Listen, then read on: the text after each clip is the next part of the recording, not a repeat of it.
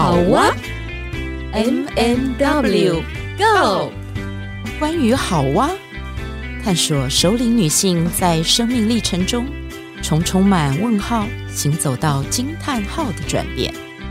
你的好哇又是什么呢？M&W Go！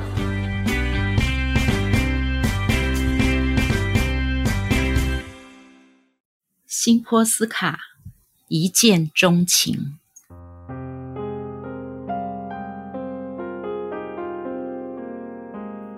他们两人都相信，是一股突发的热情让他俩交汇。这样的笃定是美丽的，但变化无常更是美丽。既然从未见过面，所以他们确定彼此并无任何瓜葛。但是，听听自街道、楼梯、走廊传出的话语，他俩或许擦肩而过一百万次了吧？我想问他们，是否记不得了，在旋转门面对面那一刻，或者在人群中喃喃说出的“对不起”，或者在听筒截获的唐突的。打错了。然而，我早知他们的答案。是的，他们记不得了。他们会感到诧异。倘若得知缘分已玩弄他们多年，尚未完全做好成为他们命运的准备，缘分将他们推进、驱离，憋住笑声，阻挡他们的去路。然后闪到一边。有一些迹象和信号存在，即使他们尚无法解读。也许在三年前，或者就在上个星期二，有某片叶子飘舞于肩与肩之间，有东西掉了又捡了起来。天晓得，也许是那个消失于童年灌木丛中的球。还有事前已被触摸、层层覆盖的门把和门铃，检查完毕后并排放置的手提箱。有一晚，也许同样的梦，到了早晨变得模糊。每个开始，毕竟都只是续篇，而充满情节的书本，总是从一半开始看起。嗨，亲爱的大家，今天你读诗了吗？让我们用音诗的音乐 来跟大家 say hello。是的，这首辛波斯卡的一见钟情，有没有带大家回忆到在青春年代的那个时候？我们情爱出发的小小的芽出现呢？亲爱的 M，你说的是关于爱情吗？是啊，我讲的太过文言了，就是爱情没有错。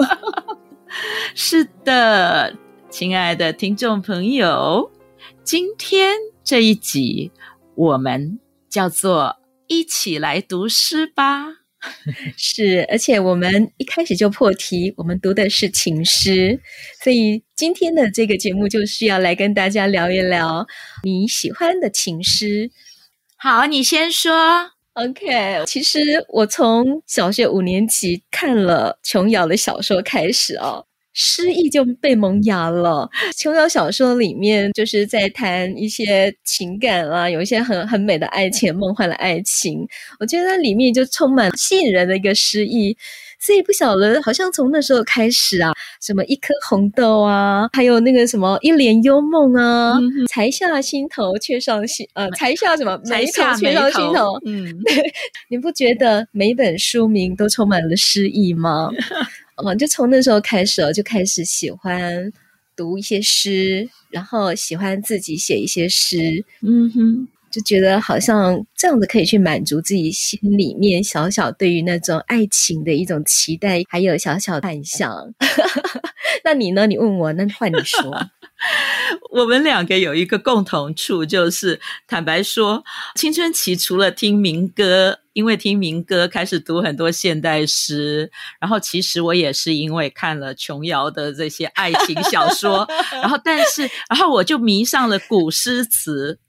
哇，对，然后那个其实呃，我们今天虽然说好像是用诗开始那个，但是其实诗词诗词在呃我们的传统文化里面，诗词是其实就是有一点是一家的那种感觉，没有错。对，所以其实那个阶段里，嗯、我读了很多李后主、南唐李后主，然后还有李清照啊，嗯，然后还有。纳兰性德的那个诗词，对，哎，后面你说纳兰性德，你要多说一点。我觉得我好像听过，但是好像又不是那么的熟悉。你现在在考我吗？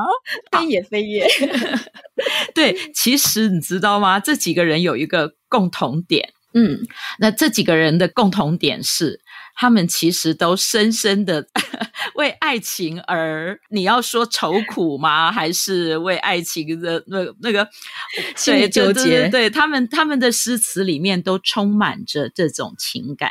我要说的是，其实因为我们今天有准备要跟大家分享一些古诗词里面的情诗，但是纳兰性德不在我们的不在我们蕊好的对，所以不能够再岔题了，我们太会岔题了。是是是我要说的是，其实你知道吗？诗词，尤其是中国的古诗词，这些对我来说有一个很特别的意义，就是我在谈恋爱的那段时间。然后，因为有一几岁几岁几岁，你干嘛逼我？必须的，我是唯一好吗？你的唯一是从什么时候开始的呢？其实，因为我那时候已经在报社，我已经开始跑新闻了。然后有一段时间是，我跟我先生其实两个人当时是当年是同事。哦，然后但是我们两个人真正开始交往的时候，反而很有趣，不是我们在同样一个办公室，是因为我们分开，嗯、我们我们的办公地点分开了。然后因为那个分开，我觉得反而催化了催化了一些东西，所以有一段时间我们就会用书信交往。就是就会交换书信，那是。因为那个时候我先生还在读中文系，他就是其实是一直是好学不倦这样子，然后明明是新闻科班出身的，然后又去跑去念了中文系这样子，然后所以那一段时间其实呃我们在写写信来往的时候，常常分享一些自己喜欢的诗词，嗯，所以他后来跟我说，他觉得他有一点被骗了，就是。呃，因为他以为我的灵魂里面就是这种古代的这种女子，对，结果嘞？结果你们现在看到我是一个 witch 嘛？对，但是但是后来呢？其实我在带孩子的阶段，我也带孩子读古诗词。嗯，我很喜欢带孩子一起读诗，嗯、然后而且在大概十多年前吧，我们夫妻俩还一起参加了一个吟诗社，嗯、就是。用闽南语河洛话来吟唱，对，来吟唱诗词，那就来一段吧。嗯 你看，你看，每一次，每次都在那个要破我的那个梗这样子，是我个人的期待。我们不是后面有吗？好，那我们就待会后面再唱哦。嗯，呃，我想爱情至人之深，大概就是自己曾经经历过。有一首诗《无怨的青春》，席慕蓉，是席慕蓉这首诗，我想。先念给大家听，好的。或许诗里面也会有你们的曾经或者是甜蜜的一些回忆。好，不多说，我先来念喽。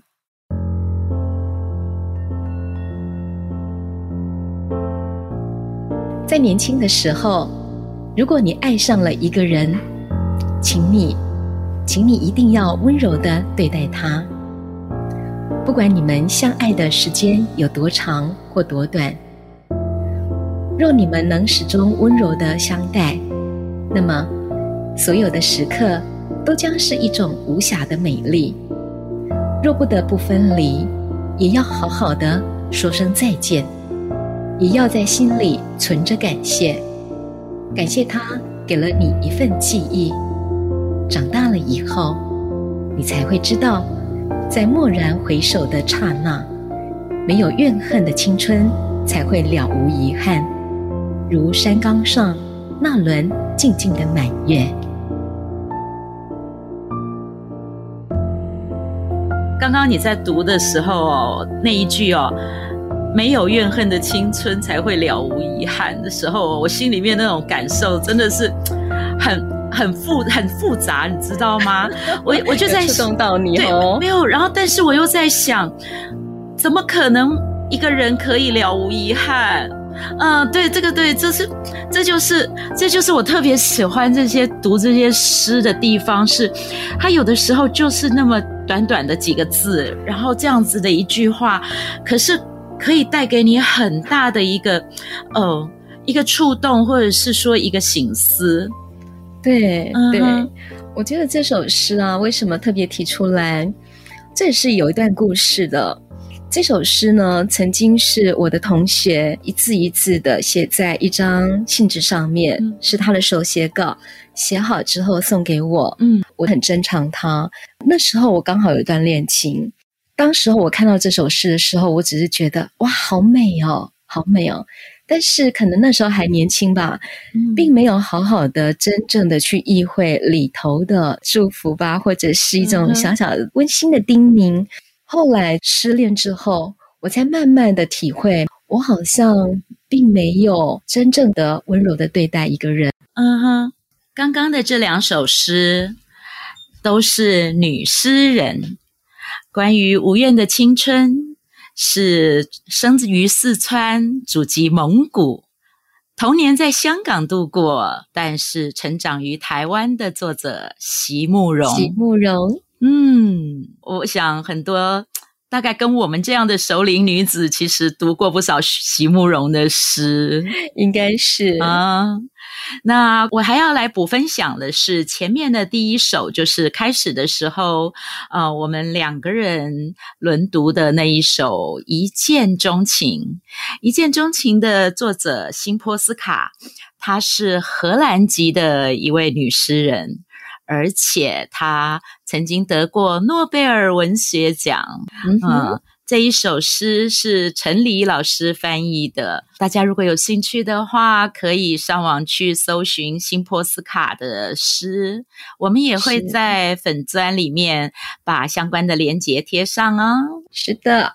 那么接下来我们要给大家听一首听友录的小诗。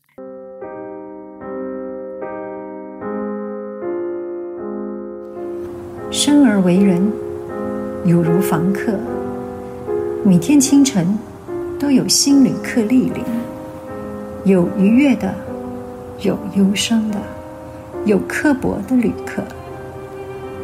某些觉察的片刻，就如意外旅客的到访，谁来都一样欢迎他，即使他们是一群。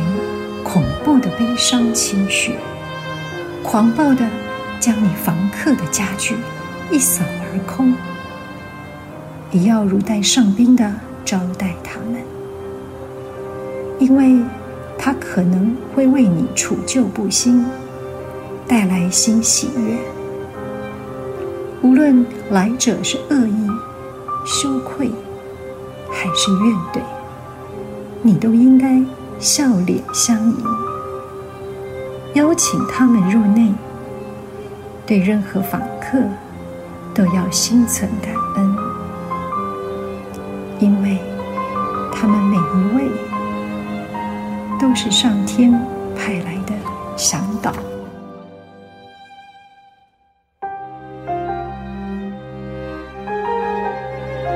谢谢琪琪，这一首里面呢，把身体比喻为房客，也把情绪比喻为访客。琪琪说，透过这首诗的一个朗诵，透过诗里面的一个意思，让他能够更加的了解自己的情绪，也能够帮助他更加的能够来梳理情绪。我想感情、爱情上面本来就有很多的这个情绪所在。琪琪用这一首诗来跟我们做一个呼应，我觉得非常的有意思。那我相信在谈感情当中，我们有很多的酸甜苦辣。那如果呢，从新诗一直往回推，推到古诗词的部分呢，我们来看看有关于情诗的诠释到底有什么样子的一个差别。我们来看一下。首先呢，我想要来跟大家介绍一首叫做《卜算子·我住长江头》，这是一阙词，它的作者呢叫李之仪。这阙词其实它是从《姑溪词》选录出来的。我相信你们大家应该有听过。我住长江头，君住长江尾。日日思君不见君，共饮长江水。此水几时休？此恨何时已？只愿君心似我心，定不负相思意。大家有没有很熟悉啊？是，然后各位不知道有没有发现，我们的 M 今天的两首诗里面都有怨呐、啊，好有意思，你没有发现哈？我可发现了，真的都有怨吗？是生活的投射吗？呃，前面那一首是无怨的青春，然后说的是没有怨恨的青春才会了无遗憾，是、呃、是，然后一转身呢，他说：“哦，此恨何时已？” 太可爱了。OK，其实呢，那时候喜欢这首诗是在国中的时候，因为我曾经听过邓丽君。啊，对，他们唱的非常的美。虽然那时候我还没有恋爱的经验，嗯、但是我很沉醉在邓丽君诠释这阙词，嗯，配上曲唱出来的那种很柔美，又带着一种非常悠长的一种思念，思念啦，不是怨啦，是思念啦。我我刚刚是在铺陈，你知道吗？因为我们接下来呃还有一位听友凤仙。哎，他的名字也好古意哦。嗯，凤仙呢读了一首小诗，这首诗呢是五言绝句，很短哦。但是这首诗就叫做《怨情》，它是李白写的。好，我们来听听看。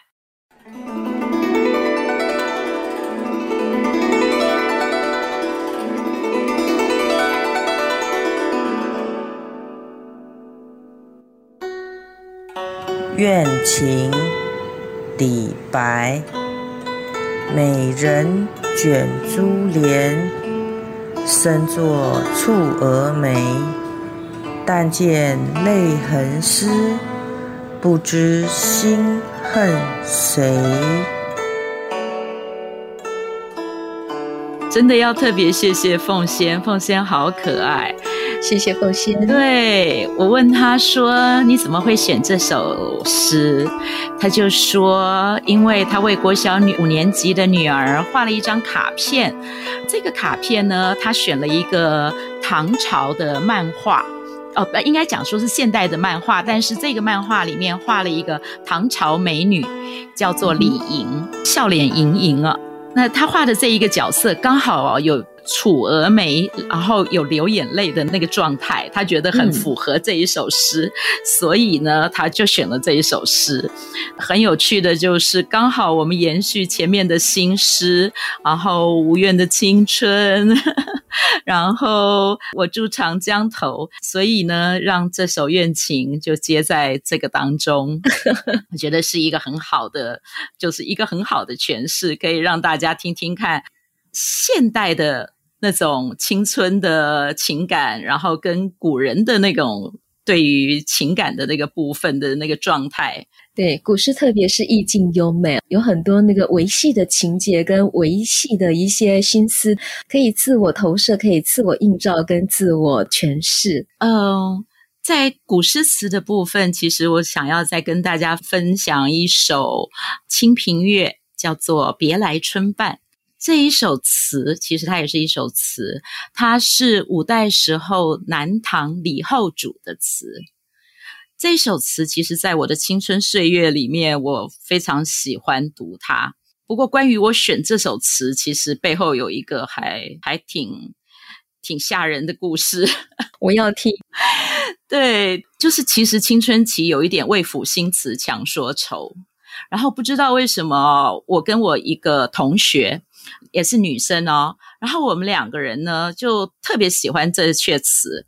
然后我们读了这阙词的时候呢，那个时候我们不知道讨论到什么事情，因为里面有一两句话，那我们就想到说，诶，如果有一天我们两个人都死了，我们如果说相隔得很遥远，我们已经分开很久了，那我们要怎么样让彼此知道说对方已经走了，已经远离人世了？后来我们就约定说，如果谁先离世，那就要到。到对方的梦里面去读这首诗给他听，嗯，汤哦。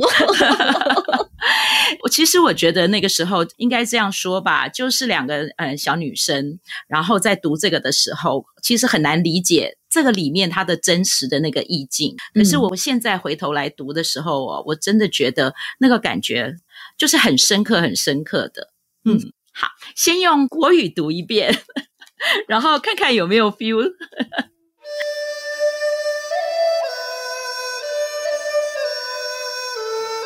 南唐李后主，别来春半，触目愁肠断。泣下落梅如雪乱，拂了一身还满。雁来音信无凭，路遥归梦难成。离恨恰如春草。更行更远，还生。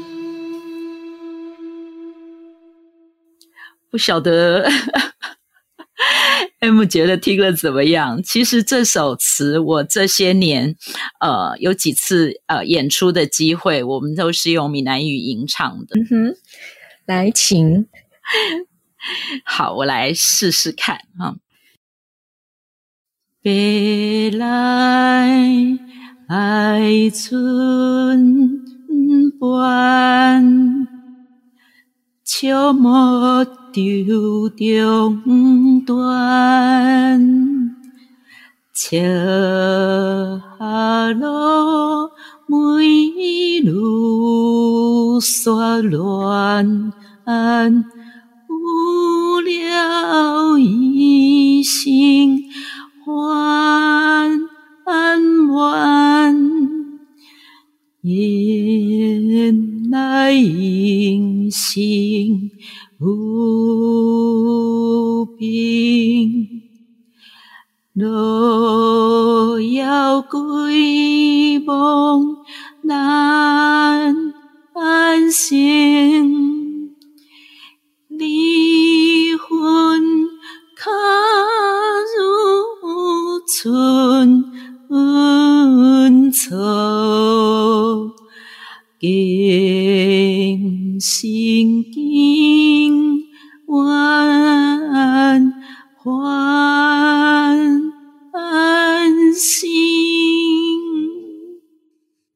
很有味道。第一次听 W 唱这个台语的诗词，《别来春半》，好听。我觉得唱到这里，我好无语。为什么？因为我今天其实没有练，因为我通常我们上台前都要一直练，然后自己会觉得说，哎，好像刚刚那个有一些那个咬字跟那个不是那么清晰。我们已经听了如痴如醉了。呃，不过我想要说的是，其实我觉得，呃，关于诗词，今天为什么会有这一集，主要是因为我觉得一首诗就是一个宇宙，它里面有丰富的想象力、丰富的情感，有很多的隐喻在其中。嗯哼，呃，我们常常把诗比喻作人生，它简短。但是就是在这样子简短的那个词句当中，你可以感觉到说它蕴含了无穷无穷的意义，也包括很多我们没有说完的话。其实，对对，就在这一个刹那。最后，我觉得一定要用这一首来送给大家。那这一首诗念完的时候，我们就 ending 喽。对，我们这次就用诗意来 ending。嗯。好，这是余光中的《等你在雨中》，你来不来都一样，竟感觉每朵莲都像你。尤其隔着黄昏，隔着这样的细雨，永恒，刹那，刹那，永恒。等你，在时间之外，在时间之内，等你，在刹那，在永恒。